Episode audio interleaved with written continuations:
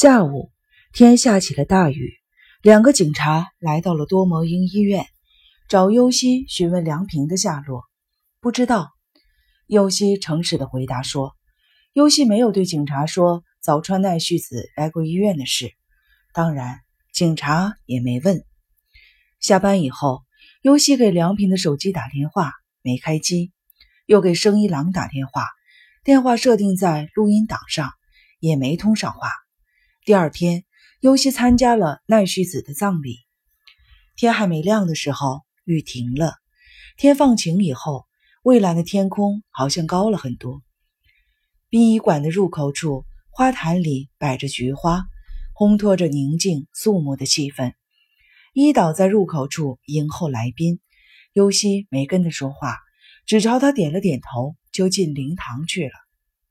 祭坛上方摆着奈绪子的遗像。那是一幅好几年前的照片，比尤西见到的本人年轻得多。一位跟奈绪子长得很像的男士站在死者家属的位置上，大概就是他的哥哥吧。参加葬礼的大多是年纪较大的男人，大家心情沉重，面部表情充满了惋惜。尤西能够感觉到人们是非常喜欢奈绪子的。尤西还注意到殡仪馆的周围。有不少车上坐着人，既不开车也不下车，分明是便衣警察。尤西跟大家一起送殡的时候，往四周看了看，他觉得梁平说不定会过来。远处一座大楼的阴影处闪过了一个熟悉的身影，转眼就不见了。参加完奈绪子的葬礼以后，一晃十几天已经过去了。这天，尤西是前夜班。他打算利用白天的时间到生一郎的事务所办理聪智的人寿保险手续。最近这些天，尤西一直在给梁平和生一郎打电话，但是跟谁都联系不上。他觉得奇怪，决定利用这个机会找一找生一郎。事务所的门锁着，按了半天门铃也没人答应。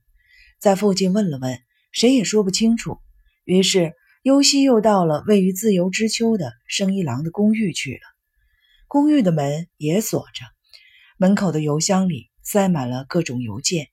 看来生一郎已经很长时间不在家住了。梁平和生一郎好像都销声匿迹了。尤西穿过商店街，返回自由之丘车站的途中，感觉到背后有人在注视着他。回头一看，除了买东西的顾客以外，看不出有谁在注意他。快到车站的时候，他又回头看了一眼，还是看不出有谁在注意他。坐车去医院的途中，在武藏小山站换车。以前每天回家都是在这个车站下车，今天尤西不由自主地走出了车站，朝着住了很多年的旧家走去。尤西委托生一郎把地皮卖了。前几天。在没有得到生一郎的任何通知的情况下，尤西的账户上多出了一笔数目不小的款子，是个某个房地产公司汇来的。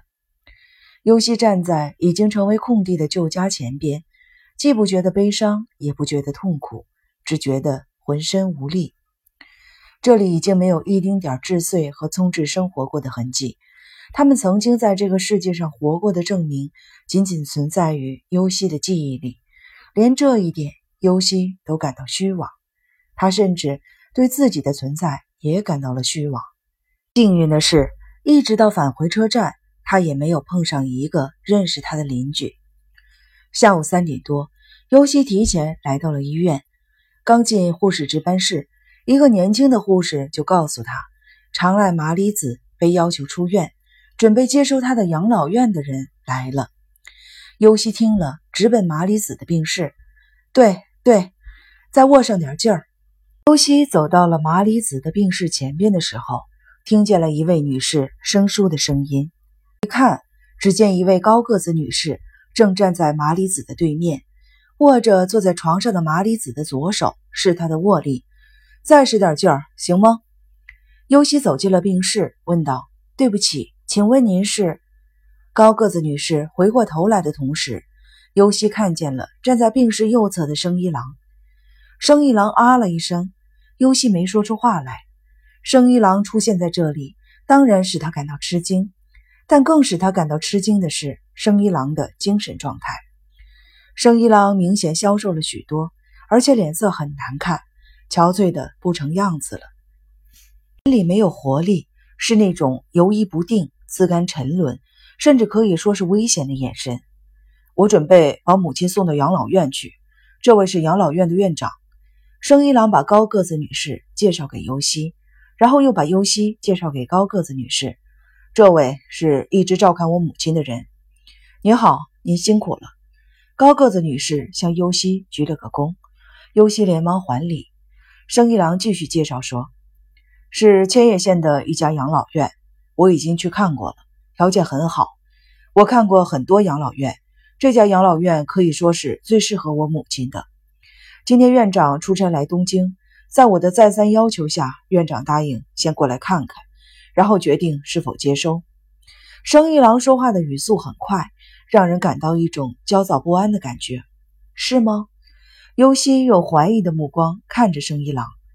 被生一郎成为院长的高个子女士转过身去，继续检查麻里子的身体状况。等他检查完毕之后，尤希说：“腿部机能虽然衰退了。”上半身还是没有什么问题的，手指头活动自如。如果不间断地进行康复治疗，腿部机能也是有可能恢复的。衣服怎么样？院长问。病情严重的时候不会自己穿脱衣服，吃饭也送不到嘴里去，需要护理，能自己大小便，但有时身体容易失去平衡，也需要有人扶着。尤西认真地回答了院长的问题。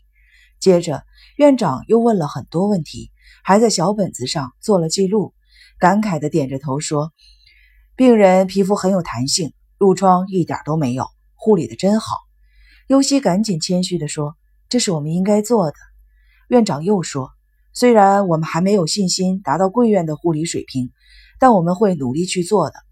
希望今后能继续跟你们取得联系，得到指导。